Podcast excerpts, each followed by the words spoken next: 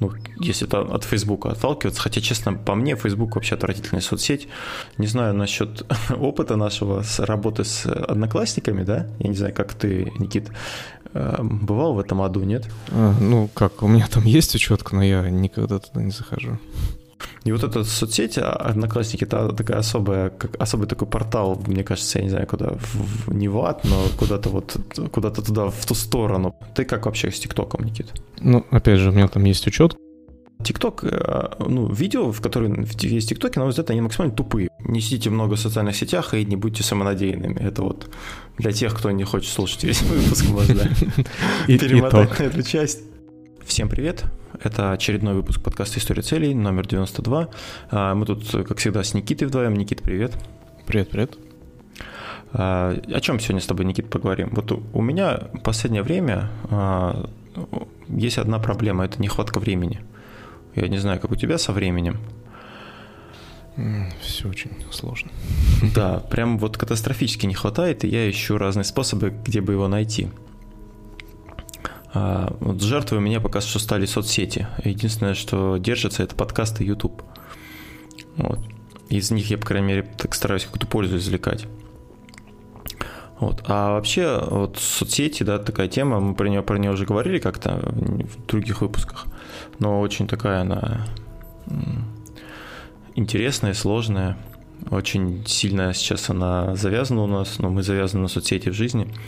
А, и вот недавно мы, конечно, немножко отстали, да, наверное, но мы в отпуске были, нам можно. На Netflix вышел документальный фильм «Социальная дилемма». Вот его все обсуждали, я просто когда слушал подкасты зарубежные, я прям там в каждом втором там вот там социальная дилемма, социальная дилемма, там посмотреть, там, ну то есть он достаточно произвел такой... Нашумевший, да?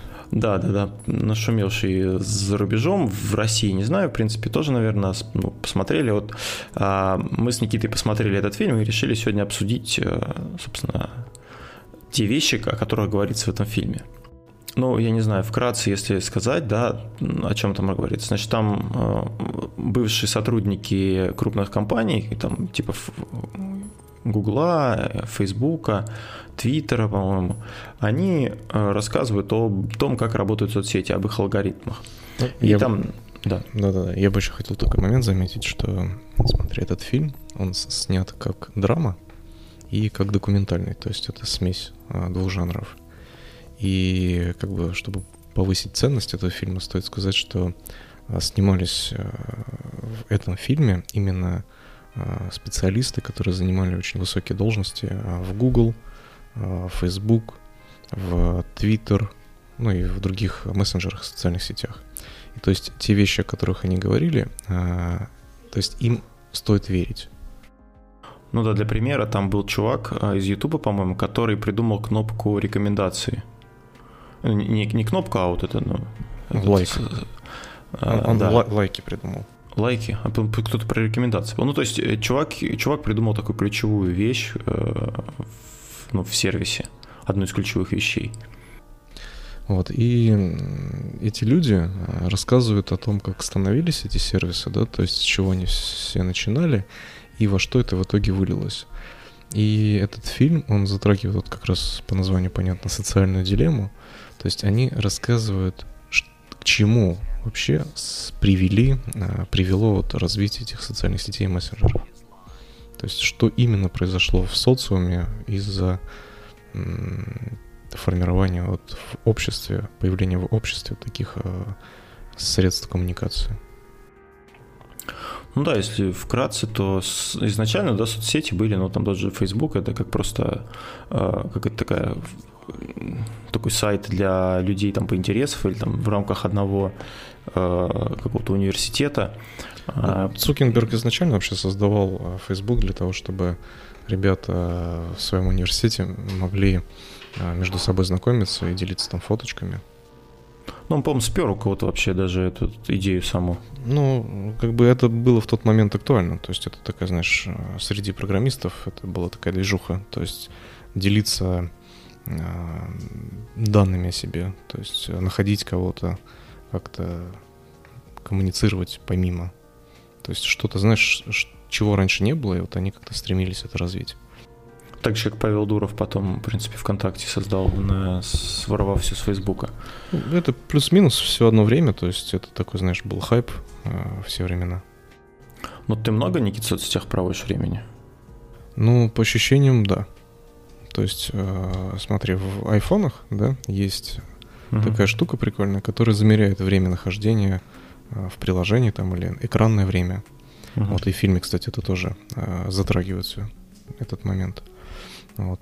Но у меня, кстати, у меня не iPhone, поэтому у меня этой штуки нету.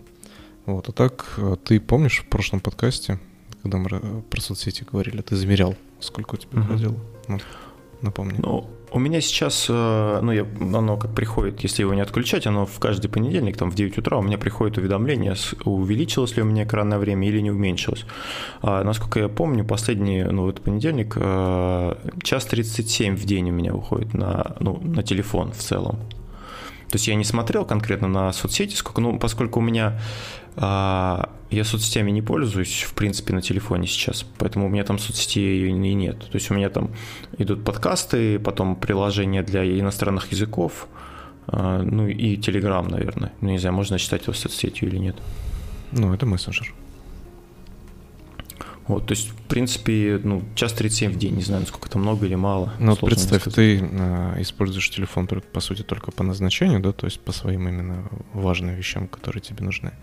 А интересно замерить, вот даже меня если замерить, мне кажется, у меня время нахождения гораздо выше, чем а, у тебя. Вот. И я просто к чему? К тому, что, а, знаешь, люди говорят, вот нет времени книги почитать, я тоже себя на этой мысли ловил. Нет mm-hmm. времени почитать какую-то книгу. Вот. Если мы замерим время, которое мы находимся в соцсетях, мы очень удивимся, то что это время можно было очень конструктивно потратить на то же самое чтение книг. И это не один час.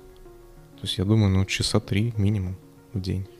Мне кажется, знаешь, ну, вот люди, которые ну, смотрят, мне кажется, они оправдываются тем, что вот типа, а, ну я как, я ж не сижу постоянно, я вот, у меня есть свободная минутка, я типа там зашел, посмотрел, там в соцсети проверил и прочее, я же не сижу постоянно там. А получается, ты зашел типа на две минутки, можешь там, ну, там залипнуть на какое-то время продолжительное. Да, и как бы в фильме, кстати, и раскрывается, а, почему именно так происходит. То есть, ну, вы замечали, что можете сесть, просто где-нибудь пьете чай и зависли, листаете там ленту того же самого Инстаграм, вот, или еще какой-нибудь социальной сети. И в фильме раскрывается, почему так, то есть почему а, мы вообще залипаем. И очень интересно, ну, как бы я об этом знал, но это очередное подтверждение, то что это все не просто так. Ну, в принципе, да, соцсеть, она, ну, как бы сделана таким образом, чтобы максимально э, забрать вас, ну, то есть э, забрать ваше время, скажем так. Э, и с появлением, вот, ну, я как начал говорить, что изначально, да, это так плани... такой был, ну, если это от Фейсбука отталкиваться, хотя, честно, по мне, Фейсбук вообще отвратительная соцсеть, но это, не знаю, мое личное, может, мнение. Я тебя поддерживаю. Ну, Инстаграм вот я... тоже я очень долго пытался. Я, честно, привыкнуть. Инстаграм... Ну, не, ну Инстаграм, не знаю, про Инстаграм ничего не могу сказать, но Фейсбук вот э, максимально меня отвращает от себя. Я когда в него захожу, я, ну, не знаю, я его чисто по работе использовал. Сейчас, слава богу, мы закончили заниматься, и э, короче, я про него благополучно забыл. Хотя буквально вчера, пару дней назад мне приходило уведомление, видимо, кто-то пытался что-то то ли взломать мне, то ли что-то мне. Мне пароль приходил на почту, ну, на телефон. Типа, вот пароль от Facebook. Я такой думаю, что за фигня. Зашел на всякий случай, пароль сменил. То мало ли. Хотя там ничего такого нет. Вот, и когда в Facebook пришла реклама, ну, вообще вот соцсети, когда они начали прям поднялись на популярность, с них пришла реклама. И э, вот эти все методы, которые используются для того, чтобы людей увлечь, они стали использоваться для того, чтобы продавать людям рекламу через, через эти методы. Ну, тут, э, опять же, в фильме рассказывается, что ребята дел- сделали что-то, да, то есть они выпустили какой-то продукт, и они не знали, как на нем заработать. Ну, то есть они сделали крутую штуку, но не понимали, как ее можно монетизировать. Вот. И одним из решений было это показ рекламы, потому что ну, бюджеты на рекламу вообще в мире, они колоссальные. Вот, и они решили, э, они потестировали и поняли, что действительно показывая рекламу, можно зарабатывать очень крутые деньги. И с тех пор а, началось формирование именно механик работы социальных сетей в, в призме максимального показа рекламы. То есть для того, чтобы человек потребил, то есть по сути любой пользователь социальной сети или мессенджера, он потребитель. И вот даже в фильме я вот э, специально выписал цитаты. А, это рынок, торгующий человеческими фьючерсами. Угу. То есть все, что вы делаете в социальной сети, а, измеряется и анализируется. И а, социальная сеть знает все о вашем поведении. То есть, что вы смотрите, что вы лайкаете, какие видосики вам больше всего нравятся. И механики, которые работают в искусственном интеллекте социальной сети, они подстраиваются под ваши интересы и таким образом пытаются э, завлечь максимум, привлечь максимум вашего внимания для того, чтобы показать максимум рекламы, чтобы вы э, максимум употребили того продукта, который они продают. А вот ты хотел бы, Никит, э, такой гипотетической ситуации, ну, Сейчас, да, мы, получается, продаем свои данные, ну, сами, как бы, сами продаем, сами там ставим лайки, да, сами выкладываем фотографии, пишем какие-то посты, э, ну, отдаем их соцсетям, а они продают их сторонним, кажется. А если была такая ситуация, что ты бы, ну, тебе предложили продать свои данные, то есть они были бы, скажем так, приватные, ты, ну, то есть соцсеть не может э, пользоваться, да, твоими данными, но они тебе предложили продать их. Ты продал? Ну, типа, вот мы, ваши данные, ну, будем платить вам какие-то деньги, но при этом о вас будут знать все. Смотри, э, Билл Гейтс э, в своей книге, кстати, почитайте, очень интересная книга, э, так называется, про Билл Гейтса книга. Вот он размышлял о том, что в скором времени люди могли бы при помощи технологий зарабатывать на просмотре рекламы. То есть, если вы хотите условно что-то посмотреть, вы можете на этом и заработать. То есть, у него была позиция такая достаточно социальная. То есть, люди бы употребляли что-то и за это еще получали деньги. Но Естественно, а, эти деньги получают не люди, эти деньги получают инструменты, которые предоставляют эту рекламу.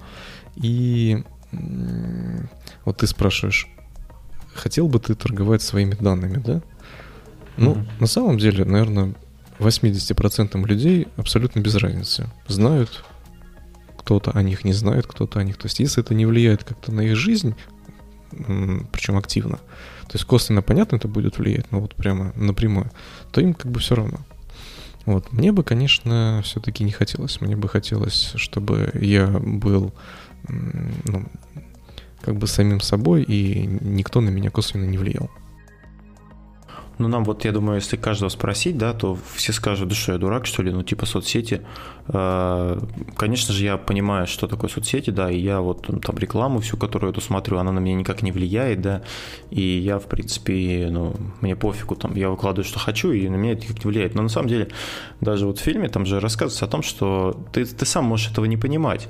Ты можешь не понимать, а, как твои взгляды поменяются относительно из-за того, что ты смотришь э, соцсети. Или ты можешь что-то купить, ты даже не, ну даже не то, что купить, ты можешь увидеть рекламу, да, а потом придя в магазин, а, условно говоря, увидеть этот бренд и такой, ну, ты не понимаешь, что это из-за того, что ты это видел в Фейсбуке, ты просто подходишь, покупаешь, такой, о, то типа что-то такое у меня в голове есть, вот, и так, таким образом получается, что на тебя соцсети уже влияют, даже, ну, ты вполне это можешь не, не осознавать. То есть нам кажется, что мы такие умные, вот мы с тобой говорим о ментальных ловушках, и ментальные ловушки, они покажут, что человек на самом деле, ну, он много чего не понимает, и много где его обманывает мозг и прочее. Заблуждается, да. Это, кстати, да. в этом фильме еще такая фраза была, если вы не платите за товар, то вы и есть товар. Ну да, да, когда вот ты заходишь, типа, какой-то сервис, такой плюшки, э, ты такой думаешь, ну, блин, для них классно все сделано, а где люди деньги зарабатывают? Ну, как, как, какие, какие-то сервисы, да, какие-то игры, вот куча игр всяких бесплатных там на Android, на iPhone, и ты такой заходишь, вот вспомни раньше, да, чтобы поиграть там, ну, давай, 2000-е, начало 2000-х, чтобы mm-hmm. поиграть в какую-то игру, нужно было ее купить. Ну, то есть ты платил а, за то, что кто-то создал эту игру, и ты имеешь возможность э, в нее поиграть. Вот сейчас в мобильных устройствах огромное количество игр, и ты можешь играть в них бесплатно. И вот эта мысль, то, что если ты не платишь за эту игру, ну, то есть тебе дают в нее играть бесплатно, то не удивляйтесь, э, товар это вы. То есть, э, да, вам показывают рекламу, и площадки за это зарабатывают деньги.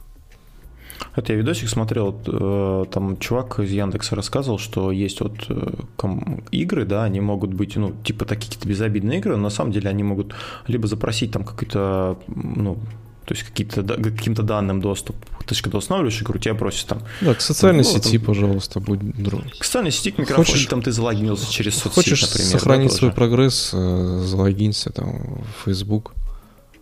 Да, да, да. И вот э, таким образом они тоже ну, вполне навариваются, хотя ты не понимаешь, как, каким образом, да. И, ну, конечно, эти же, твои данные потом могут где-нибудь всплыть. Эти же процессы все скрытые, а потом ты удивляешься, почему тебе начинает звонить какой-нибудь банк и предлагать кредит. Вот, хотя вроде бы как бы есть какой-то закон конфиденциальности и все такое, но, ребят, мы же живем в современное время. А это очень сложно отследить, и кого-то за что-то наказать, это просто невозможно. Поэтому просто имейте в виду, что если вы предоставляете доступ к своим данным, к социальной сети, то о вас э, могут узнать третьи лица вообще без проблем, без каких-то сложностей. Как бы есть механики, методики, но это все очень легко обходится. Ну тут вот как раз-таки возникает социальная дилемма, потому что с одной стороны ты ну, это же ну, прикольная вещь, вот соцсети, ну, также, э, ну, все вот эти сервисы, да, там ты нажал кнопку, у тебя такси приехало, ты там написал другу, там, или там снял видео, тут же поделился, его все увидели, то есть, с одной стороны, это очень классно и удобно, с другой стороны, вот есть э, вот эта часть, где, которая там использует твои данные и прочее все. Ну, вот я очень э, был удивлен, когда те, кто пользуется навигаторами, они меня поймут. Есть навигатор, называется Navitel. И для того, чтобы им пользоваться, нужно купить лицензию. То есть ты покупаешь лицензию, и ты пользуешься этим навигатором. И каково было мое удивление, когда появился Яндекс Навигатор, и ты можешь без проблем его скачать, им пользоваться. В принципе, плюс-минус он сносный, то есть ну, работает, свою функцию выполняет. Но он бесплатный. И как бы заплатить полторы тысячи за Navitel и заплатить 0 рублей за Яндекс Навигатор, да, и ты такой, типа, ну, конечно же, я им буду пользоваться. А потом э, ты простраиваешь какой-нибудь маршрут и видишь какую-то рекламу. То есть, о, смотри-ка, пятерочка, у нас акция. Угу. Или там... Типа вы, вы проезжаете мимо, типа, да? Да, вы построили маршрут рядом с пятерочкой, вот смотрите, в, пер... в пятерочке там такая-то такая-то акция, или вот а, заправка, тоже можете заправиться угу. там, и так далее. Ну, то есть разные-разные рекламные объявления появляются. Ведь это, с одной стороны, удобно, типа, ты увидел ли бонус там в пятерочке какие-нибудь там курица, можно заехать купить. Ну, не всегда это бонусы. Ну, скидки там есть. Не всегда скидки. Ну, то есть это какая-то информация. То есть тебе она, mm показывают. Причем тебя не спрашивают, там, нужна она тебе или да, нет. Да, совершенно. Просто задача этих площадок именно насытить тебе максимум, показать тебе максимум информации и как можно чаще ее показывать. А, то есть вот эти инструменты, вот эти а, сервисы, они строят модели, которые предсказывают наше поведение, наши действия. А, как бы это странно ни звучало, то есть собирая данные, анализируя то, что мы делаем, они строят модели, и а, они прогнозируют, как мы себя поведем, они становятся все лучше и лучше, эти сервисы, и эти сервисы знают, что мы делаем. То есть смысл у этих сервисов есть три главные цели, да, это захватить наше внимание – это сделать так, чтобы мы пригласили своих друзей, и за все действия э, сервис зарабатывал деньги за рекламу. А вот э, в фильме еще один такой момент поднимается, это вот э, изменение, как сказать, не взглядов, но вот э, постепенное изменение, да, поведения человека, там, ну или тех же взглядов, когда там герой, ну там как фильм э, там есть типа такая э, художественная часть, да, фильма, где актеры играют, ну, якобы там вот в семье они, ну... Да, ну, давай, давай вот э, сразу скажем, что это все-таки фильм, и все, что снято там, это э, очень сильно акцентно, то есть, ну, скорее всего, такого в жизни не будет, именно такой выразительной реакции, да, но... Ну, там, да, гипер, гипертрофировано да, да, да. сильно. Вот. Но косвенно просто через вот эту гипертрофированность они пытались показать, что действительно это есть и как это может быть. Конечно, э, скептики скажут, ну что вы тут врете, но не может быть такого. Ну, на, на самом деле, Никит, вот я, честно, не знаю насчет соцсетей, именно вот там ВКонтакте, Facebook, ну да. А, вот я могу сказать про YouTube потому что YouTube я более-менее пользуюсь, и вот там а, вот эти рекомендации, и они очень даже, ну, такие навязчивые, скажем так, потому что ты смотришь что-то, стоит тебе посмотреть, как, ну, например, я не знаю, э, там какой, ну, блин, не знаю, не хочется про политику говорить, ну, что-нибудь, какого-нибудь политического деятеля, да, условно говоря, не будем называть имен, неважно, то есть какого-то радикального, да, ну, типа какой-то короткий видос его ты увидел, такого, да, ну, типа, чувак дело говорит, там, президент плохой, там, и там все такое, а, ты посмотрел это видео, тебе тут же всплывает еще там 5 видосиков. Ты смотришь, такой, ну вот эта тема вроде интересная, стоит ее тоже посмотреть. А, и постепенно ты, у тебя лента превращается вот в... Свалку. Ну, как в свалку вот этих, да, появляется другой какой-то, еще какой-то чувак, еще более радикальный, который там говорит чуть ли там революция, там все такое. А, и ты скатываешься, ну, сам того не замечая, у тебя уже нет там твоих старых каких-то тем, которые ты смотрел, а у тебя все заполнено этим. И потом из этих рекомендаций довольно-таки сложно выбраться. И человеку, который, ну, как-то так не знаю, не то, что не думает, не то, что как-то не критически мыслит, ну просто вот это как бы происходит достаточно плавно, это не, не массово, ну, не, не сразу прям так внезапно происходит. То есть он становится совершенно других взглядов, или там он сильно э, уходит в какую-то конкретику, да, такую очень э, маргинальную и э, жесткую, да, и получается как бы из этого тоже не очень хорошо. То есть э, в этом фильме, знаете, как подчеркивается именно к чему может привести влияние социальных сетей, да? То есть влияние социальных сетей на нас настолько сильное, что оно может даже привести к каким-то бунтам, мятежам и э, там, террористическим актам.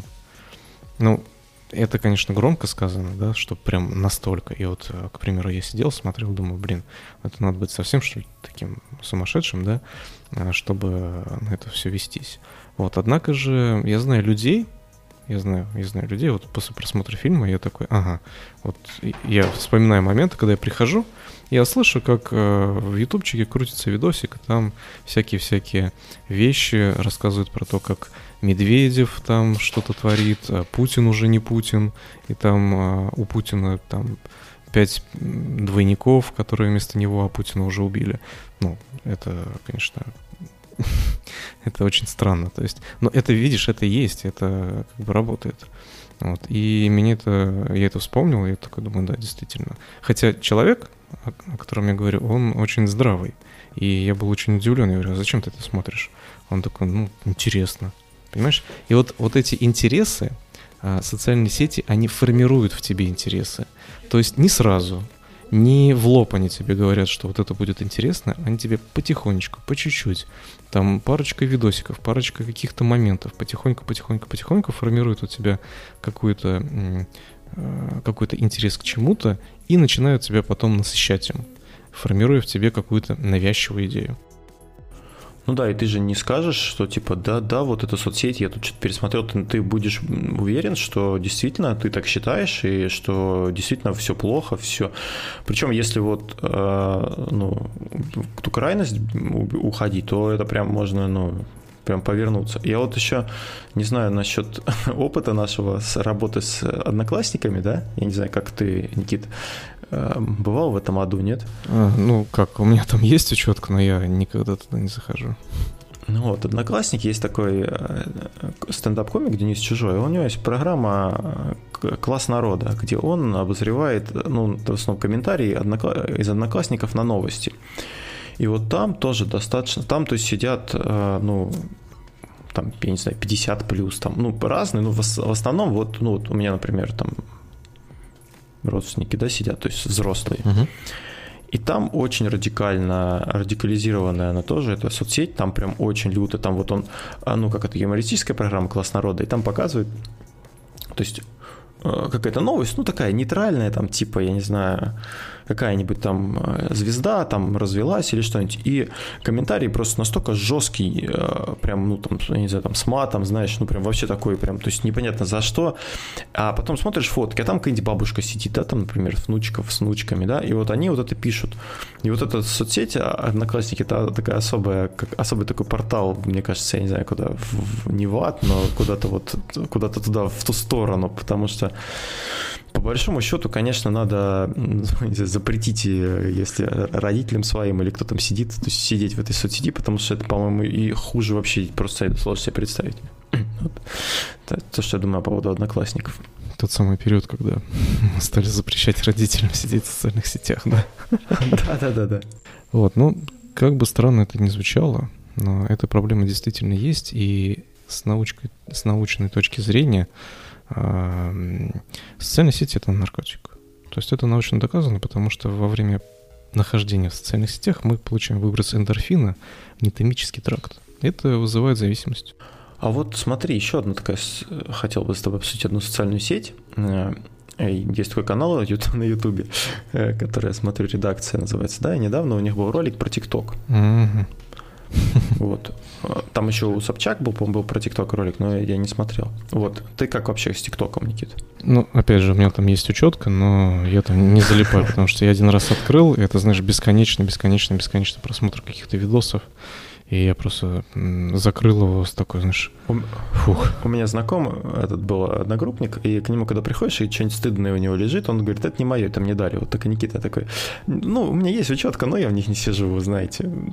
Одноклассники, в ТикТок, я везде есть, но не сижу. Ну, знаешь, это надо попробовать, уже для себя решить, будешь ты этим пользоваться или нет. Вот, и вот особенность ТикТока, она сейчас, ну, она сейчас популяр, популярность дикую набирает. Во-первых, там зарабатываются бешеные деньги этими детьми, то есть там сидят, ну, в, в среднем, там, ну, я не знаю, мы уже старики для ТикТока с тобой, Никит. Ну, там лет до 22, до, до 23, наверное, сидят, там, от 14, может, не ну, знаю. Ну, чтобы вы понимали, э, в медийной индустрии вращается колоссальное количество денег. Просто невероятное количество денег. Да, и вот эти дети, они зарабатывают миллионы. Ну, понятно, что, ну, на мой взгляд, это как бы временное все явление. То есть э, хорошо, если эти дети адекватные, и они э, Гром, ну, грамотно распорядятся. Грамотно распорядятся, да, этим, ну, этим подарком, я не знаю, который жизнь подала. А, интересный вот TikTok, там же ролики, они 15-секундные. И там вот а, особенно залипательность э, их в том, что ты, ну, тебе вот, э, чтобы насытиться, да, вот особенно э, современной молодежи, а, им, ну, у них их очень сложно, их фокус очень сложно удержать, да, поэтому там а, посмотреть какой-нибудь YouTube видео, которое идет 2 часа, это как бы сложно, а вот посмотреть 15-секундный ролик, это вообще легко. Он забавный, там типа, хотя, ну, на мой взгляд, это крайне такая э, как бы помягче сказать. А, ну, здесь, опять же, смотри, тут нужно учитывать, что а, над этими социальными сетями и, в принципе, участвуют в работе а, крутые психологи. То есть их задача понять поведение. И вот то, что это 15-секундные видюшки, это неспроста. Ну, ты, ты, ну, конечно, ты, ты да. правильно сказал, что для того, чтобы захватить внимание. То есть больше 15 секунд они не будут смотреть. И знаешь, в чем проблема, вот я вижу, по крайней мере, ТикТока?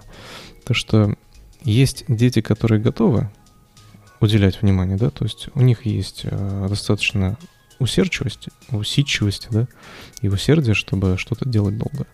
А вот эти 15-секундные видюшки, они это внимание рассеивают. То есть они приучают к тому, что м- все должно быть быстро. Ну, то есть, типа... Да, и ты не можешь сконцентрироваться на каком-то, ну, на какой-то длительный промежуток времени. Вообще не можешь сконцентрироваться. Я даже за собой замечаю, что а, у меня с концентрацией не очень. То есть я часто вот э, то есть, если я себя как бы не поймаю на этом, да, вот а, тот же осознанность, если возвращаться, и прям вот за шкирку себя не возьму, что так, типа, что я делаю? Значит, мне надо остановиться, то есть заби- закрыть эту вкладку там и продолжить то, что я делаю, да, потому что я, например, что-нибудь читаю там или что-то такое, чуть-чуть мне неинтересно становится, все, я уже, у меня уже мышка где-то там листает, какие-то вкладки я могу открыть, что-нибудь посмотреть там. И вот интересно, как совет такой, да, для, если ты хочешь, типа, избавиться от э, зависимости соцсетей, да, то есть ты осознал, что у тебя там э, зависимость, хочешь избавиться, то когда ты куда-то кликаешь, ну, осознанность, в общем, ты, например, такой, так, хм, пойду, зайду там ВКонтакте. А зачем туда зайдешь? И, то есть, пролистать ленту, то есть, не надо заходить. А, например, я зайду вот в, группу э, подкаста «История целей», а, посмотрю, что там новенького. Ну, и, условно, я по работе там, ну, то есть, не по работе, да, по нашему подкасту зайду, там напишу какой-нибудь пост да. А, ты зашел, сделал это, и все, и ты вышел, ты не останавливаешься, ты не смотришь ленту, не читаешь там личные сообщения, или там мне должен написать Никита, я зайду, посмотрю сообщение. Он посмотрел, Никита ничего не написал, все, короче, вышел, закрыл это.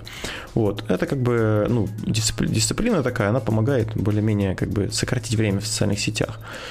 Потому что я вот открываю YouTube, я только смотрю, ну так, зачем я сюда зашел? Посмотреть, есть ли что-нибудь новенькое. Так, новенького ничего нет у меня, ну, такого интересного, да что я делаю? Я начинаю листать. Ну, типа, может, внизу там какие-нибудь, знаешь, там какие-нибудь видосики появились забавные. Вот, и это, конечно, жесть. А по поводу ТикТока, я не договорил, да, ТикТок, э, ну, видео, в которые есть ТикТоки, на мой взгляд, они максимально тупые. Вот я, я видел несколько, ну, вот я посмотрел этот фильм, да, про тиктокеров, uh-huh. там есть, ну, там есть типа чувак, который занимается паркуром, и он там так типа красиво прыгает. Это как бы вот это, можно сказать, одно из самых сложных э, исполнений, ну, самых сложных таких э, типов видео, которые там есть. Основные видео там это вот типа чувак под музыку открывает рот и кривляется. Вот это вот основное, что есть в ТикТоке. А, и получается, вот там типа 15 секунд посмотрел, и тут, тут же тебе следующий предлагают. Ты такой, ну давай вот это посмотрим, ну давай вот это посмотрим. И ты залипаешь. А, и уровень дичи там, конечно, очень огромен. А, ну, по крайней мере, с моей точки зрения, потому что, может быть, это возрастной, я не знаю. Эм, но я, честно, вот ТикТок и Одноклассники, я не понимаю. Я где-то посередине застрял, наверное. Фейсбук я тоже мне не нравится. В общем, такое себе. Ты не снимал никакие ТикТок никогда? Нет? Ну, как-то не довелось. Мне кажется, это какой-то... Для меня это кажется какое-то что-то стыдное даже, я не знаю. Ну, знаешь, этом... я, я порой думаю, что, слава богу, что в мое детство не было ТикТока. Ну, кстати, да, да, я согласен. Там было бы весело. Но, с другой стороны, представь, у них есть целые дома, где они собираются. То есть реально есть дом тиктокеров, они там собираются и вместе снимают видосики, и там по, одной, по отдельности снимают видосики, выкладывают, платят за этот дом, там есть у них специально типа папа, который там, которому там лет 35, он там типа за ними следит, э, ну и все такое. Это достаточно интересная культура, и ну, нельзя вот так же, как и с одноклассниками, да, и с ТикТоком, вот нельзя, мне кажется, забивать на это и говорить однозначно, но это фигня, типа, да, потому что а, эти люди вырастут там, или там, там могут быть ваши дети, например, да, сидеть, ну или родители, если это одноклассники, и надо бы понимать, что, что это за социальная сеть, почему она так привлекательна для той или иной возрастной группы, да, а, и, ну, может, как-то не знаю, как-то поговорить с ребенком или прочее. Потому что а, ТикТок еще популярен, потому что там никого нет, типа, ну, из взрослых, да, грубо говоря. А, и как только там начнут появляться такие какие-то серьезные чуваки, там, ну, там сейчас уже там Киркоров, да, есть в ТикТоке, например, а, дети оттуда побегут еще в какую-нибудь социальную сеть, скорее всего. Потому что им, типа, ну, надо, чтобы у них там была своя какая-то песочница, да. Вот, но это отдельная, конечно, история про ТикТок. А, если возвращаться к социальной дилемме, ну, рекомендуем посмотреть этот фильм, конечно, всем. А, вот я не знаю даже, а, как вот, как вот ты думаешь, Никит, вот как, как, какое будущее будет у социальных сетей или вот э, для тебя, то есть э, как для тебя на тебя этот фильм повлиял, то есть ты что-то, ну ты говоришь, что ты уже в принципе знал, да, ну, догадывался. Как бы кардинально на меня вот в моем возрасте с тем багажом знаний, который у меня есть, на меня этот фильм не повлиял никак. Ну то есть я типа такой, ну да, ну я и так это знал. То есть я догадывался, но вот люди об этом рассказали, и это просто, знаешь, как типа подтверждение моих мыслей. Вот. А как-то что не стоит делать после просмотра этого фильма? Не стоит очень сильно реагировать эмоционально. Потому что у вас есть дети, вы можете наделать очень большое количество ошибок, а, запрещая, к примеру, резко запрещая детям а, находиться там в социальных сетях, да? То, что вот, я посмотрел фильм, он тебя доведет там до какого-нибудь суицида. Кстати, кстати, Никит, извините, перебью по поводу запрета. Вот я не раз слышал, что вот как раз-таки там тот же Цукерберг там, или, э, по-моему, тот же Стив Джобс, ныне покойный, да, они своим детям, у них очень строго с этим. То есть те, кто вот знают, да, действительно, как, как это работает, а у них в семье прям, ну, не то, что ты типа, я создатель э, Facebook, и у меня дети там круглые сутки в Фейсбуке сидят, а они наоборот, то есть там, там час типа соцсетей там в неделю, там, ну, грубо говоря, да, и все. То есть у них с этим строго, они понимают, потому что что это такое. Причем я, опять же, когда книгу, а, не помню, то ли Стива Джобса, то ли а, в общем, кого-то из а, именитых людей читал, и они говорят, что они до 11 лет запрещают пользоваться гаджетами своим детям. Ну, вот прям вообще запрещают. Кардинально. Да, потому что, я говорю, потому что они знают, как это работает изнутри. Вот, поэтому в любом случае посмотреть стоит. Каких-то действий резких делать явно не стоит. То есть это нужно принять к сведению, об этом нужно подумать. И подумать, как сделать так, чтобы э, перевести фокус внимания детей с э, нахождения, проведения времени в соцсетях в, в чем-то другом.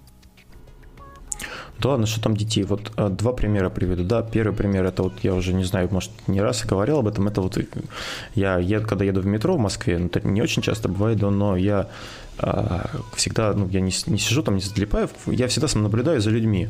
А, и вот э, просто я смотрел, там девчонка сидела, условно говоря, вот э, сидела в метро с телефоном. Вот что она делала, да?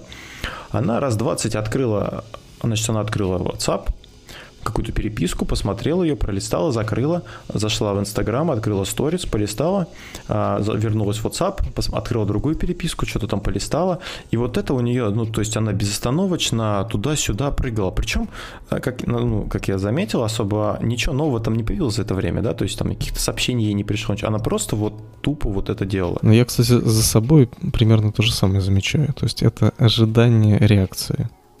То есть человек ждет какую-то реакцию. То есть... Мне кажется, это еще вот, как мы, мы с тобой говорили о ФОМу, да, боязнь пустить чего-то. Да, да, да, да, И вот он постоянно проверяет, вот это да. Вот, мне тоже кажется, что есть что-то. Вот да, и второй вариант, это вот мы сидим, например, да, с кем-то, и человек, ну, я смотрю, мы там разговариваем, разговариваем, ну, человек взял просто телефон и сидит там что-то там листает, ну, думаешь, блин, ну, как-то не знаю, странно, вроде там все это разговаривают.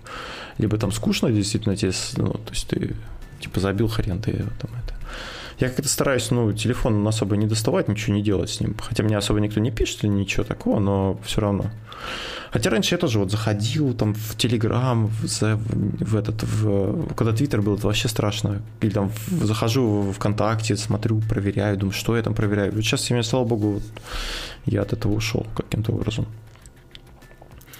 А, и да, вот что они, собственно, эти люди, которые, да, главные герои, скажем так, этого фильма «Социальная дилемма», то есть бывшие сотрудники компании, они а, предлагают, как один из вариантов, это ну, начать регулировать социальные сети. Ну, это как бы на уровне США, понятно, там все, они там ходят в Конгресс, выступают, перед ними рассказывают вот это все тоже там э, об этих ужасах, обо всех, и предлагают их каким-то образом регулировать чтобы они, потому что сейчас вообще непонятно, что это за организации, то есть как, как какие, ну, то есть на них никаких ограничений по сути нет, ничего такого, они что хотят, то и делают. Вот. В общем, да, Никита правильно сказал, ну, то есть посмотреть фильм стоит э, сильно, да, он довольно-таки однобокий в этом плане, то есть он э, очень такой грузит там негативом, я не знаю, там что вот социальные сети плохо, это плохо. Но если задуматься, то можно найти у себя какие-то признаки того, о чем говорится в фильме, и понять, что это ну, не так, не такая уж неправда, скажем так. Может быть, чуть-чуть, конечно, она приукрашена в негативную сторону. Вот если взять прошлый наш разговор, к примеру, по поводу а, медитации, да, а, мы говорили, что медитация помогает понять себя в моменте. Ну, то есть ощутить свои мысли, ощутить свои действия. А, просто постарайтесь ощутить свои мысли, то есть найти себя вот в том, в чем описывают. Если а, в тех ситуациях, которые описываются в фильме, присутствуют какие-то ваши действия, вот вы себя ловите на мысли, что, блин, я тоже так делаю, то я думаю, вам как минимум стоит это об этом подумать и проанализировать. То есть, сколько вы времени находитесь в соцсетях, Открываете ли вы какую-то переписку несколько раз подряд, чтобы посмотреть, э, не упустили ли вы что-то важное? Вот. Э, просто так э, заходите ли вы, открываете, ну, разблокируете телефон, заходите в разные соцсети. Если это есть, то это надо контролировать. Надо взять себя в руки и постараться сделать так, чтобы эта привычка ушла. Потому что эта привычка у вас впоследствии заберет очень много времени и принесет, точнее, Ваше время купят другие. Да, ну что, на этом, я думаю, будем завершать. Но прежде чем мы завершим, мы с тобой, у нас есть постоянная рубрика «Ментальные ловушки», да? И хотел бы сегодня обсудить еще одну из ментальных ловушек. А, называется эффект самонадеянности. самонадеянности. А, вот есть а, а, значит, такая задачка. Определите, в каком диапазоне находится количество любовников Екатерины II. Причем надо определить так, чтобы ты оказался прав на 98%, а ошибка составила 2%. Диапазон от, 200, от 20 до 70. То есть, э, ну, ты должен сказать число назвать, которое э, якобы должно быть там с какой-то вероятностью правдиво. Вот. А Насим Талиб, автор книги «Антихрупкость» и «Черный лебедь», он задавал много таких вопросов. Там он спрашивал о длине реки Миссисипи, о расходе керосина в аэробусе, о количестве населения в Бурунди и прочее. То есть люди могли спокойно тоже выбирать диапазон, но главное, чтобы у них был такой результат 2% неправильный. А результаты получились ну, такие удивительные, то есть ошиблись примерно 40% опрашиваемых.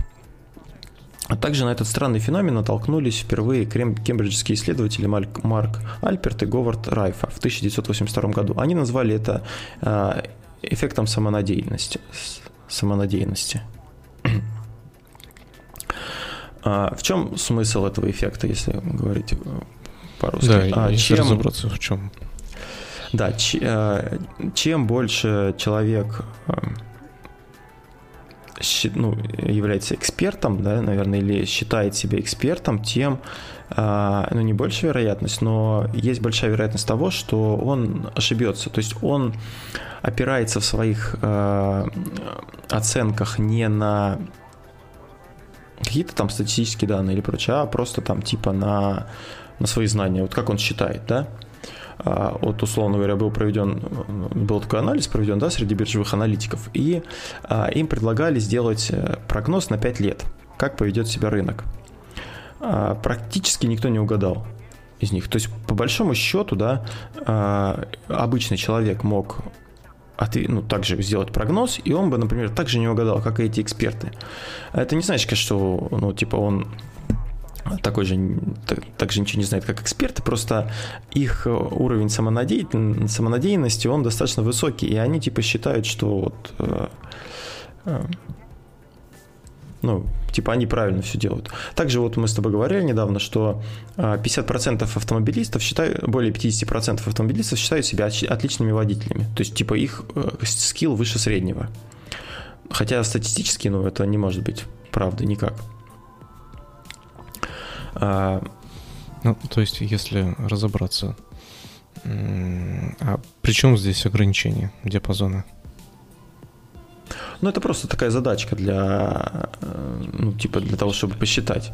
Ну, то есть смысл такой, что если ты а, в чем-то разбираешься, а, тебе дадут какой-то диапазон и предложат выбрать из этого диапазона. Из-за того, что ты очень уверен в своих знаниях, ты можешь с большей вероятностью допустить ошибку. Ну, то ты даже не можешь ни в этом не разбираться. То есть тут, э, я так понимаю, смысл в том, что ты опираешься на не на знания и не на статистику на какую-то, а ну на свои какие-то такие внутренние поним, ощущения. Понимание. Да, на свои внутренние ощущения в том числе. Ну, тут немножко непонятно, а как же профессионализм тогда? А профессионализм? Ну, нет, если действительно человек профессионал, да, то э, ну, он как бы может... Он, обычно профессионалы не дают прогнозов вот таких, в так, такого рода вещах. То есть они могут сказать, что ну, есть какая-то вероятность, там, что будет то-то, то-то, возможно, да, но прогноз или там вот я точно знаю, там, что там через 5 лет, ну, есть те же, опять же, если вернуться к видео на YouTube, есть там много всяких этих, там, доллар там через год упадет, там, прочее, какие-то там эксперты там сообщают, что а, Америка в опасности и прочее. А, как правило, это либо какие-то дилетанты, либо они просто вот настолько считают, что они очень умные, что, а, ну, типа вот, Никогда не слушал. Вот, ну, допустим, возьмем бизнесменов, да? А, вот э, ты решил открыть ресторан, да? Ты ты же не смотришь статистику. Вот по статистике там типа ресторан закрывается через три года, там условно, да, или там каждый, а, ну, там, не знаю, каждый каждый десятый там ресторан закрывается, да, в принципе, или там каждый второй, там я не знаю, не, не каждый второй. Ну, короче, большой процент ресторанов, которые буквально сразу же закрываются, да, а остается работать на долгие годы, там, мизерная доля процентов. Но ты такой приходишь, говоришь, я сделаю, да, я типа, мне не нужна статистика, я считаю, что вот у меня все получится. А, либо вот интересно еще по поводу эффекта самонадеянности, это всегда а, есть вот крупные проекты, да, которые оценка которых постоянно растет. И вот мы всегда возмущаемся, да, там Олимпиада в Сочи. Вначале цена была э, типа там 100 миллионов, потом она стала 200, в итоге там за 500 миллионов построили, да, и мы такие, да как так, ну, типа, э, все разворовали. Ну, отчасти, может быть, это и так, но каждый крупный проект, он всегда из-за того, что, ну, оценки строятся не совсем корректно, он всегда, ну, дешевле, как бы, считается, чем он есть на самом деле. А, не знаю, чувствую по твоей тишине, что ты не совсем понял. Я что вообще, вообще не понял. А, как бы из того, что мы обсудили, знаешь, что я понял? Что да. если у человека, вот смотри, допустим, диапазон, ну, взять а, то же самое Екатерина II, диапазон от 20 до 70, да? То есть а, тебе предлагают выбрать ответ такой, чтобы вероятность составляла 2%. Но именно в этом диапазоне чтобы вероятность ошибки стоила. Да, да, вероятность ошибки и составляла 2%. То есть, чтобы ты с 98% э, вероятностью назвал правильный ответ. Ну, то есть, угадал. Да? Mm-hmm. Если ты не знаешь. Вот. И за счет того, что люди проявляют излишнюю самонадеянность, они отвечают неправильно. То есть по вот этим оценкам, да, а, вместо ответа, который должен был составлять не больше там 2-3%, а, ошибка была не 2-3%, а ошибка была в 40% респондентов. То есть смысл такой, что а, если ты не знаешь и тебе задают ограничения, то с большей долей вероятности ты ответишь не, ну, с большой долей вероятности ты можешь ответить неправильно. За счет того, что ты самонадеянный в чем-то. Ну вот именно в ответе ну, тут, в этом. Э, смотри, я тебе так э, скажу. Значит, э, эффект самонадеянности, он заключается в том, что человек упускает разницу между тем, что он знает на самом деле, и тем, что он якобы знает. Угу. То есть, получается, ты такой, ну, типа, Екатерина II. Угу. Ну, она была бабница, да, там бабница, господи. Э, ну, она, у нее было много любовников, короче. Э, ты такой, ну, от 20 до 70, ну, типа 60, да? Ну, какую ты сумму, цифру назовешь? Ну, к примеру, да, 59. Ну, там, ну, 59-60, да, а, и, ну, все примерно так думают, то есть они не руководствуются не знаниями, они так считают, ну, вот мы знаем, что Екатерина II, она там такая-то, такая-то, а у нее много любовников было, ну, наверное, ну, 20 как-то мало, ну, даже несерьезно, там, ну, вот ближе, наверное, к, к, к такому числу. Крупные. А, да. А, и также многие вопросы, когда у тебя что-то спрашивают, ты такой, ты полагаешься, ну я опять же говорю, ну то есть... Не на факты, а на какую-то интуицию. Да, не на факты, а на то, что ты якобы знаешь, на, на свои как бы, ну, на то, что ты знаешь, что так и так. Очень много фактов, которые кажется, что ты, кажется, что все знают, но на самом деле это там типа неправда, да или там это какое-то заблуждение, а у тебя это в голове засело, и ты уверенно отвечаешь, что это так. Или на основании своей уверенности ты можешь какие-то делать прогнозы, или там э, это может в итоге повлиять как-то очень сильно на... На результат. Ну, э, не знаю, понятнее стало, нет, я ну, давай подведем итог. То есть, если... Да, если говорить в итоге, то у Екатерины II было 40 любовников. Угу. То есть не 59, не 25. Да, да то есть вот. Мы с тобой не правы. Да. Ну, собственно, какой вывод можно сделать из этого эффекта, да? То есть, если вы не знаете наверняка, то ответить неправильно вероятность выше гораздо даже не то, что... Э, не то, что не наверняка. Иногда... М- у меня просто не, у меня нет, наверное, компетенций таких, в которых я бы, я всегда сомневаюсь, когда у меня что-то спрашивают, да, э, не могу сказать, ну, такой вопрос какой-нибудь, да, на который ты, типа, твои знания, да, они решают, то есть, да, а, вот это надо сделать так вот, и все, да. Ну, я просто, честно, не могу пример привести, вот как это такой разумный. Но вот в таких ситуациях, наверное, не стоит э, давать э, какой-то, ну, такой прогноз, основанный, как, ты, как тебе кажется, на твоих знаниях, на самом деле он основывается на твоей самоуверенности. Вот есть, э, ну, не знаю, в тему это, не в тему, ну, например, там, тебе дают задачку и говорят, Никит, сколько тебе понадобится времени, чтобы это сделать?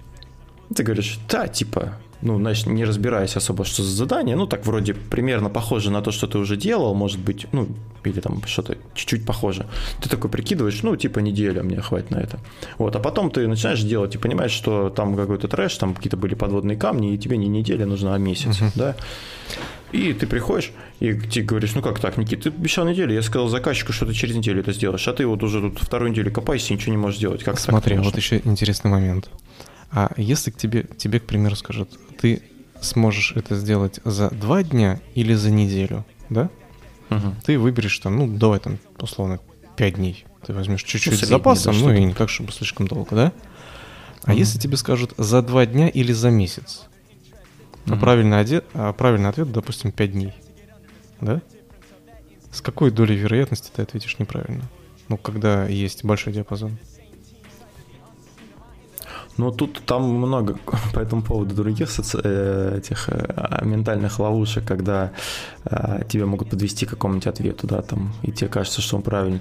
Фиг его знает. Тут еще зависит, конечно, от того, в какой сфере ты работаешь. Вот в программировании, особенно когда какие-то новые задачи, да, очень сложно. Я очень скептически отношусь, когда меня спрашивают, сколько у меня это времени займет, я как бы ну, напрягаюсь, потому что не знаю, как, сколько это делать. Я максимально стараюсь ответить, что я пока не могу сказать, дайте мне время, я посмотрю посмотрю и потом только вам отвечу. Вот. Ну что, видимо, тема не, не очень раскрыта самонадеянности. Я был очень самонадеян в том, чтобы мы это раска- расскажу. Да. Какие рекомендации можно дать вот э, по этой теме? То есть, ну, это достаточно сложная такая штука, мы как бы не, ну, в этих вещах не очень не разбираемся. Вот, э, статистику давай приведем и рекомендации. Ну, это уже из источников. Статистику что ты имеешь в виду? Ну, кто более э, самонадеянный, мужчина или женщина? А, ну, как ты думаешь? Я думаю, тут очевидно. Мужчины, конечно, всегда собой лишь самонадеянны, а женщины склонны... Женщины меньше склонны себе переоценивать. Хотя, ну, тоже, наверное, зависит от конкретно, ну, в среднем, если брать. Да, а вывод какой можно сделать? А, вывод, э, ну, во-первых, не слушать прогнозы, если э, вам говорят, ну, то есть...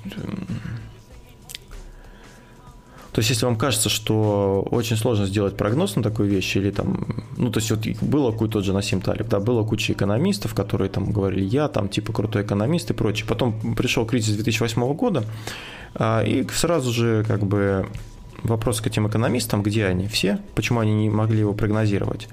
А, потому что за слова, вот за такие прогнозы, да, за какие-то эти, они не отвечают никак, ничем. То есть их там не будут гнобить, и у них репутация не изменится, их не уволят, их там не... Вот ты, тебе там, ты, я тебе посоветовал, Никит, вот инфа 100% надо вложиться там в акции, я не знаю, там детского мира. Да? Боинга перед э, коронавирусом. Боинга. Э, да. То есть, ну, мы не знали, что коронавирус. Я говорю, вот сейчас Боинг, они там делают новый самолет, все, сейчас их акции вверх пойдут. Ну, такой, ну, блин, ну, видишь, вот косяк, а ты там проиграл все свои деньги, да? Или ты там послушал вот, там, на том же Ютубе какого-нибудь такого же товарища. То есть, такие прогнозы, даже вам, если вам кажется, что это какой-то супер эксперт, как, как правило, хорошие эксперты, они не дают таких прогнозов, в принципе, да? И если вы сами пытаетесь что-то просчитать, то лучше брать самый пессимистичный взгляд на, ну, самый пессимистичный вариант. То есть, условно говоря, ты там такой, угу, мне надо м, прибить там, я не знаю, собрать шкаф, да, такой. Ну, в принципе, я собирал уже такие шкафы, там, ну, я думаю, там за час управлюсь. Вот, и потом оказывается, что не управишься, да, ну, то есть э, надо как-то самое пессимистичное, вот, если все пойдет не так, да, сколько тебе это займет времени? То есть выбрать а, тот максимум или самый а, такой пессимистичный прогноз сделать. Да, да. Для того, чтобы... Ну, может, со шкафом не совсем удачно. Да, ну, может, где-то придется сверлить лишние дырки. Или там да, с, да, сам, саморез поломался, да? да, или деталь не хватило. Да. А ты жене говоришь, да, все, сейчас, вот. типа, к обеду будет готово. И, и ты такой, она к тебе приходит, типа, ну что там, обед вот, готов, вот, а вот, ты вот, такой вот. сидишь красный, весь злой, я себя, на этот шкаф смотришь. Да, ловлю на мысли, что порой, порой, а, когда я что-то планирую сделать, я выделяю на это, ну, я, я такой думаю, ага, ну, это условно займет у меня час. Вот, я mm-hmm. без особого анализа делаю ответ, да, вот, и делаю это как-то самонадеянно. То есть, типа, ну, час, обычно мне этого хватает, да. И потом я начинаю это делать и понимаю, что мне не хватает вот этого, не хватает вот этого, не хватает вот этого. И чтобы это возместить, мне нужно потратить дополнительное время, а я этого не учитывал. То есть я вместо того, чтобы э, проанализировать и сделать правильный вывод, да, углубиться в суть проблемы, я просто так а, поверхностно оценил. Вот. И, наверное, тут еще один вывод можно сделать, что не нужно поверхностных оценок, э, если вы даете какой-то конкретный ответ. То есть, если даете конкретный ответ, нужны конкретные оценки. Если вы поверхностно оцениваете, то и давайте тогда самый-самый прям пессимистичный. То есть не час там на какую-то задачу, а там три часа. Ты сделаешь... Ну, либо вы, просите, либо вы просите время дополнительно, чтобы хотя бы вникнуть в суть проблемы, чтобы дать более конкретный ответ, а не сразу там, да, типа за за два часа. Да, да, да. Потому что из-за неправильно принятых решений могут быть последствия. Неприятно. Да. Э, ну что, на этом будем завершать. Э, несите много в социальных сетях и не будьте самонадеянными. Это вот для тех, кто не хочет слушать весь выпуск, можно перемотать на эту часть. Да, итоги выпуска. Э, да, это был 92-й выпуск подкаста «История целей». Подписывайтесь на нас э, везде, где вы слушаете подкасты. Вступайте в нашу группу в ВКонтакте, вступайте в наш чат Телеграм, в Телеграме. Телеграм. А, что? Телеграм. В телег... А я что сказал? В Телеграме. Вступайте в нашу, в нашу э, группу в Телеграме. В Телеграме. Что не так? Да. t.me slash goldtails. Можете задать там вопросы что-нибудь спросить, предложить тему. А, да. Ну что ж, это, были, это был 92 выпуск подкаста Storytel, я уже, по-моему, это говорил. А, и с вами были постоянные ведущие подкаста. Анатолий. И Никита. До новых встреч. Пока-пока.